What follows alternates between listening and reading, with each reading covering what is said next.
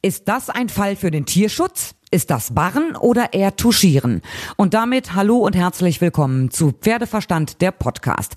Eine aktuelle Meldung kam gestern reingeflattert. Die Deutsche Reiterliche Vereinigung mit Sitz in Warendorf hat Anzeige erstattet gegen Unbekannt bei der Polizei in NRW. Es geht um das große Thema Tierschutz, um eine mögliche Verletzung des Tierschutzgesetzes.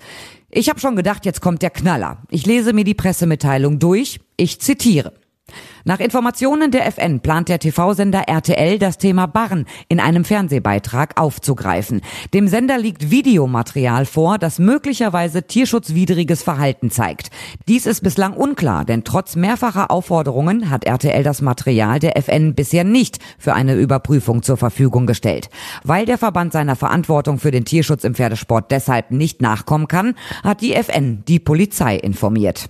Das Wohl der Pferde steht im Pferdesport über allen anderen Interessen. Um unsere Verantwortung für den Tierschutz wahrnehmen zu können, haben wir RTL mehrfach gebeten, uns das vollständige Videomaterial zur Verfügung zu stellen. Wir möchten herausfinden, ob tatsächlich verbotene Trainingsmethoden angewendet wurden.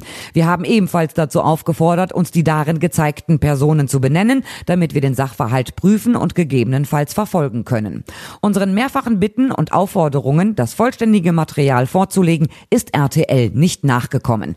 Wir vermuten, dass es RTL mit seinem Beitrag nicht um das Wohl der Pferde geht oder darum, eventuelles Fehlverhalten aufzudecken, sondern rein um die Skandalisierung der ihnen vorgelegten Szenen. Deshalb haben wir bei der Polizei Anzeige gegen Unbekannt erstattet, damit die Behörden dem Sachverhalt nachgehen können. Wir erhoffen uns von der Anzeige, dass sich die Behörden im Zuge ihrer Ermittlungen das Videomaterial verschaffen und aufklären, ob hier das Tierschutzgesetz verletzt wurde, sagt FN-Generalsekretär Sönke Lauter. Lauterbach. Zitat Ende. Dann wurde zu einer Online-Pressekonferenz eingeladen, an der ich heute auch teilgenommen habe. Und im Anschluss habe ich mit Sönke Lauterbach über diesen Fall gesprochen und das hört ihr jetzt.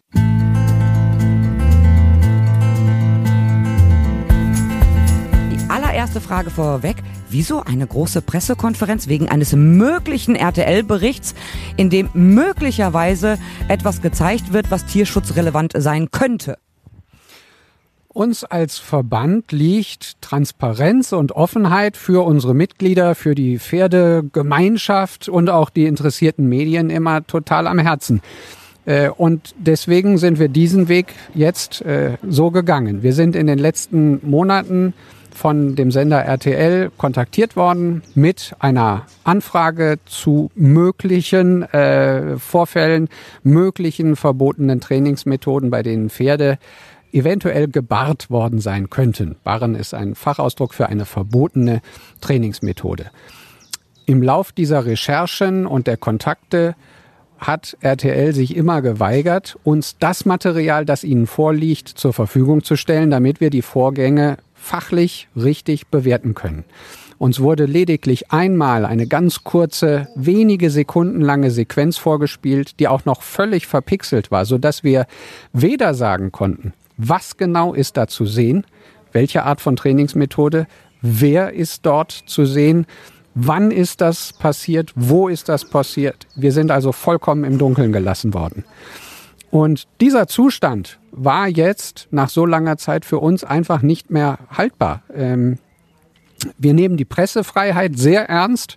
Wir nehmen aber auch die Rechte der Pferde und das Tierwohl sehr ernst. Und da wir nicht sicher wissen, ob hier das Pferdewohl beeinträchtigt wurde, vielleicht sogar weiter beeinträchtigt wird von den handelnden Personen, haben wir keinen anderen Weg gesehen, als die Polizeibehörden in NRW einzuschalten und dort eine Anzeige gestellt.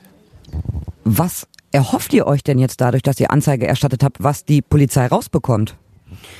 Naja, äh, Polizisten, Polizei kann ja sehr gut recherchieren, das ist ihr Job. Die haben ganz andere Mittel als wir. Wir sind keine Ermittlungsbehörde. Polizei und Staatsanwaltschaft sind das sehr wohl. Und eine, ein Ansatz wäre zum Beispiel, dass diese Behörden auf RTL zugehen und ähm, versuchen, sich das Material anzusehen und dann durch die Behörden, dann sicherlich zusammen mit Veterinärämtern, eine Bewertung vorgenommen wird ich gehe jetzt nicht oder unser Ansatz ist nicht, dass die Polizei uns das Material zur Verfügung stellt. So laufen staatliche Verfahren nicht. Das erwarten wir nicht. Wenn wir mittelbar irgendwann über diese Ermittlungsmaßnahmen dann Zugriff bekommen, dann kann uns das nur recht sein, weil parallel zu den Ermittlungen der Behörden kann dann auch unser Verbandsgericht eine Ermittlung anstellen und eventuell Täter sanktionieren, wenn es etwas Verbotenes gegeben hat. Du sprichst von Sanktionen. Ihr seid nun mal keine Ermittlungsbehörde, ihr seid nicht die Staatsanwaltschaft, ihr seid kein Gericht, aber ihr seid ja ein Sportverband. Aber trotzdem habt ihr ja Möglichkeiten, wenn Reiter organisiert sind, wenn er eine Turnierlizenz hat, sozusagen zu sanktionieren, zu bestrafen. Was habt ihr da für Möglichkeiten? Äh, genau das ist so. Zwei Punkte müssen gegeben sein. Wir müssen erstmal wissen, wer ist da beteiligt und haben wir Zugriff auf diese Person. Äh, das ist eben nicht bei jedem Reiter oder Pferdebesitzer so, sondern nur bei denen, die sich unserem Regelwerk unterworfen haben. Klassischerweise jemand, der die sogenannte Jahresturnierlizenz hat, der also ein Wettkampfsportler ist.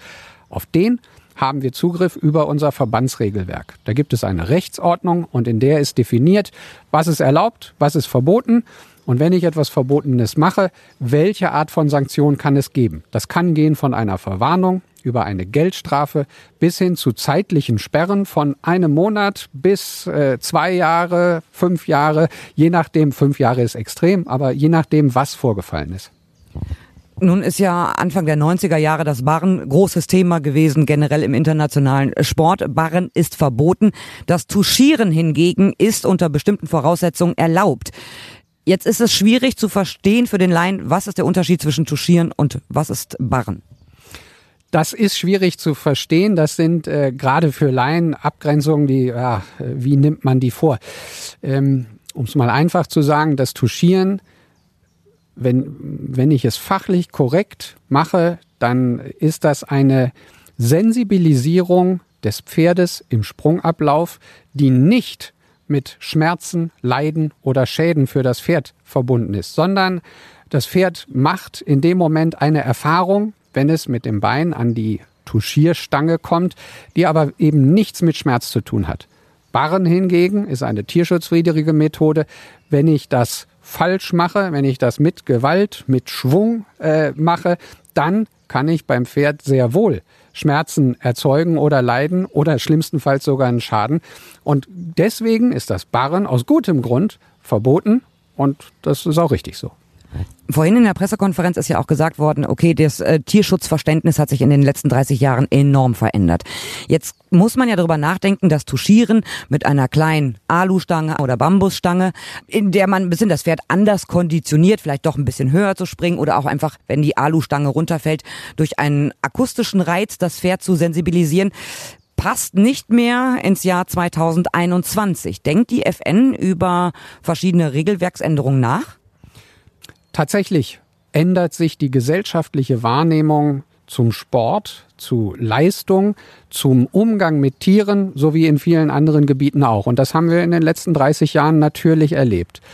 Das ist ein Grund, warum wir diese Anfrage von RTL auch zum Anlass genommen haben, eine Kommission zu gründen, eine Kommission für zur Überprüfung von verschiedenen Ausbildungsmethoden äh, wo wir genau diese Frage stellen werden. Das, was wir definiert haben als gut und richtig vor vielen Jahren, teilweise vor Jahrzehnten, ist das auch heute noch gut und richtig. Damit beschäftigen sich hochkarätige Fachleute von Spitzenreitern, Spitzentrainern bis hin zu Tierärzten, einem Ethikprofessor, Verhaltensbiologen. Wir haben also ein, ein sehr breites Spektrum hier gewählt, um wirklich auch alle Facetten und alle Positionen in diese Diskussion einzubeziehen und nicht im eigenen Saft nur zu kochen. Das Ergebnis äh, erwarten wir für Ende des Jahres. Bis dahin haben wir uns Zeit genommen, weil das tatsächlich auch schwierige Diskussionen sein werden. Äh, und ich bin sehr gespannt, was dann am Ende für Empfehlungen bei der Kommission rauskommen. Ist diese Kommission jetzt extra gegründet worden aufgrund des aktuellen Falls, über den wir jetzt hier heute reden? Ja, tatsächlich ja. Denn wir haben äh, bei den Gesprächen mit RTL haben wir festgestellt, obwohl wir das Tuschieren in unseren Richtlinien sehr gut beschrieben haben, haben wir trotzdem Schwierigkeiten, es der Öffentlichkeit oder auch eben äh, Medienvertretern so klar abgegrenzt zu erläutern, dass es wirklich jeder versteht. Und an der Stelle wollen wir einfach auch noch besser werden und, und, und wollen uns fragen, wie kriegen wir das so hin, dass es noch leichter verständlich ist kombiniert mit der Frage, dass wir überprüfen, welche Trainingsmethoden sind heute noch opportun und angemessen und welche nicht. Jetzt ist in dem Regelwerk zu lesen, dass das Tuschieren unter bestimmten Voraussetzungen erlaubt ist und derjenige, der es macht, müsste über viel Gefühl äh, verfügen, viel Erfahrung haben. Das sind jetzt sehr auslegbare Begriffe. Ne? Natürlich kann ich sagen, klar, ich bin schon ganz viele E-Spring geritten und A-Spring geritten. Ich habe Erfahrung. Das ist ja eigentlich auch schwer zu definieren. Wer hat Erfahrung? Hat jemand Erfahrung, der A-Spring reitet oder erst ab äh, Niveau M? Das ist, ich finde, da sollte man auch ganz klarer irgendwas formulieren, oder nicht? Genau, das gehört genau zu den Aspekten, äh, die uns jetzt noch einmal deutlicher geworden sind. Äh, die Qualifikation der Beteiligten. Wer hat diese Erfahrung? Denn selbstverständlich soll derjenige, der hoch erfolgreich 3 E-Springen oder auch 35 L-Springen oder M-Springen bestritten hat, die soll nicht touchieren, äh, geschweige denn barren. Das soll sie sowieso nicht.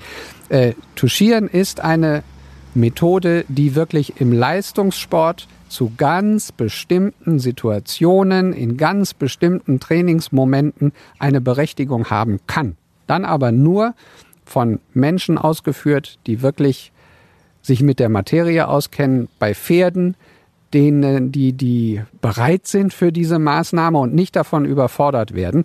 Das ist ein, ein sehr sensibles Feld und und an der Stelle müssen wir auch ansetzen und noch besser definieren, für jeden verständlich eben, was ist Touchieren? Wie geht das? Wer darf das? Und wer darf es nicht?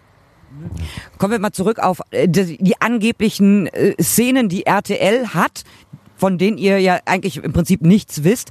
Es hieß vorhin in einem Pressegespräch, ähm, RTL will das ja so gar nicht ausstrahlen. Ich habe jetzt selber nicht mit RTL gesprochen, aber ändert für euch nichts am Vorgehen.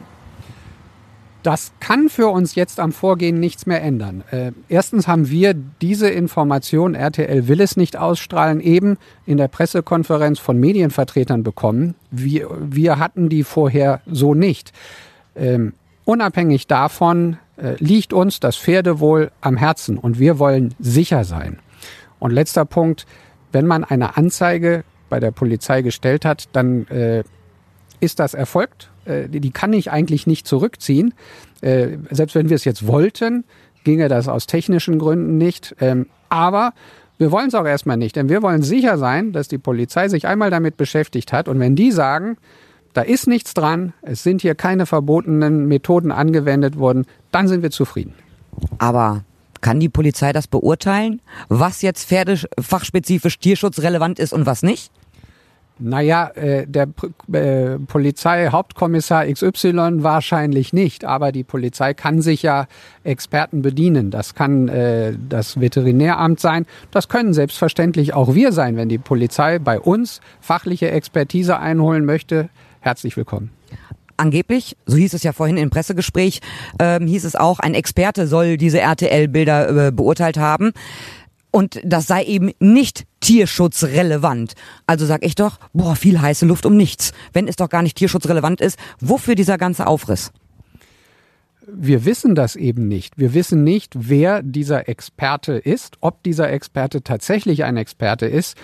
Und äh, die Art und Weise, wie RTL mit uns im Gespräch war und immer wieder damit konfrontiert hat, da könnte doch was sein, uns also nicht das größte Vertrauen gegeben in diesen anonymen Experten.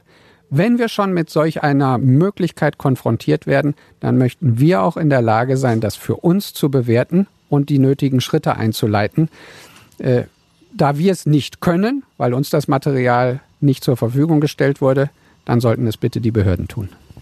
Jetzt wird natürlich viel an den Reitstellen generell immer diskutiert. Ah, die Lisa geht so gemein um mit dem Pferd. Da wird ja immer ganz viel Theater natürlich auch gemacht und dann fällt natürlich oft der Begriff, das ist tierschutzrelevant oder nicht.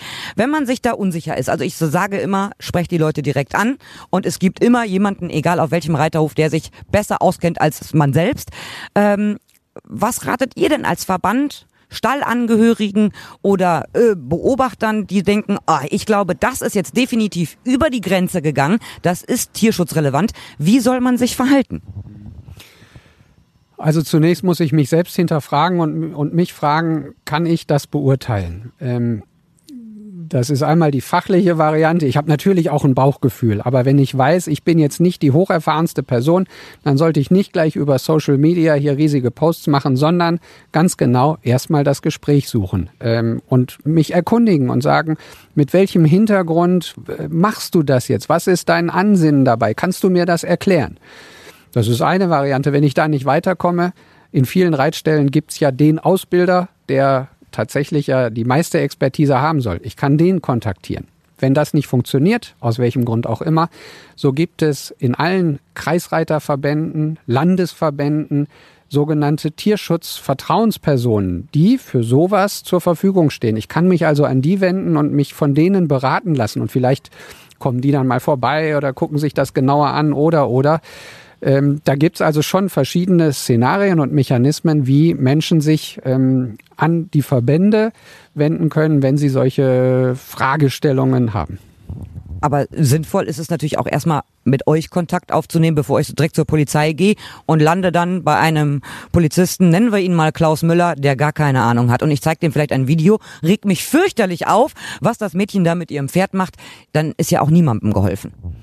Ja, das kommt sicher darauf an, was ich da erlebt habe. Wenn ich etwas sehe, was offensichtlich Tierquälerei ist, dann kann ich auch sofort zur Polizei oder zum Veterinäramt des Kreises gehen. Denn der, der Kreisveterinär ist die oberste, der oberste Zuständige für Tierschutz in dem Gebiet des Kreises oder der kreisfreien Stadt. Also das geht schon, wenn ich wirklich sehe, da sind jetzt eklatante Sachen passiert. Ansonsten können die Menschen sich natürlich gerne an die Verbände wenden. Äh, das ist in aller Regel besser dann bei dem Regional- oder Landesverband, wo ich angesiedelt bin, denn wir aus der Zentrale haben dann Schwierigkeiten, etwas zu bewerten, was in, äh, im tiefsten Bayern oder im nördlichsten Schleswig-Holstein passiert ist. Das sollten die Experten vor Ort tun. Wie geht es jetzt in diesem Fall weiter? Also ihr habt letzte Woche Anzeige erstattet und nun Gut, die Kommission arbeitet, aber geht ihr davon aus, dass von RTL nochmal irgendwas kommt? Oder vielleicht sogar irgendwann was ausgestrahlt wird, von dem ihr gar nicht wisst, was dann kommt? Äh, das können wir im Moment nicht ausschließen. Deswegen gehe ich äh, offen gesagt im Moment von gar nichts aus, sondern äh, leider müssen wir uns ein Stück weit überraschen lassen. Danke für die Infos und äh, ja, wir bleiben diesbezüglich natürlich weiter in Kontakt. Dankeschön. Sehr gerne.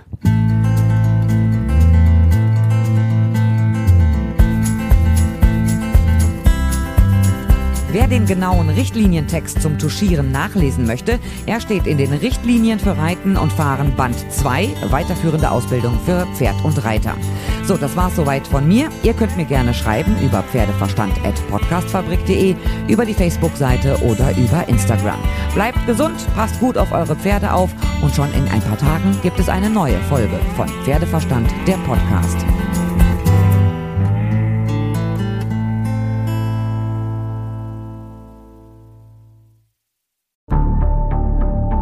Wie lange kann ein Mörder sein dunkles Geheimnis bewahren? Wann bekommen die Angehörigen Gewissheit und die Opfer Gerechtigkeit? Jedes Jahr werden bei der Polizei rund 100.000 Menschen als vermisst gemeldet. Drei Prozent davon, also 3000 Menschen, bleiben länger als ein Jahr verschwunden. Einige werden nie wieder gesehen. Seit gut drei Jahren arbeitet die Polizei in NRW mit sogenannten Cold Case Units. Das sind Abteilungen, die wirklich nur damit beschäftigt sind, Mordfälle zu bearbeiten, die teilweise seit Jahrzehnten ungeklärt sind. Ich bin Mike Mattis, Radioredakteur und News Anchor und ich spreche mit Ermittlern über diese Fälle. In meinem Podcast Licht ins Dunkel, Cold Cases und ungeklärte Vermisstenfälle von hier beleuchten wir gemeinsam mit Profilern, Staatsanwälten und Mordermittlern Cold Cases und ungeklärte Vermisstenfälle aus ganz Deutschland. Immer in der Hoffnung, dass Angehörige endlich Gewissheit und die Opfer Gerechtigkeit bekommen. Licht ins Dunkel. Cold Cases und ungeklärte Vermisstenfälle von hier. Eine Produktion von Mike Mattis und der Podcastfabrik.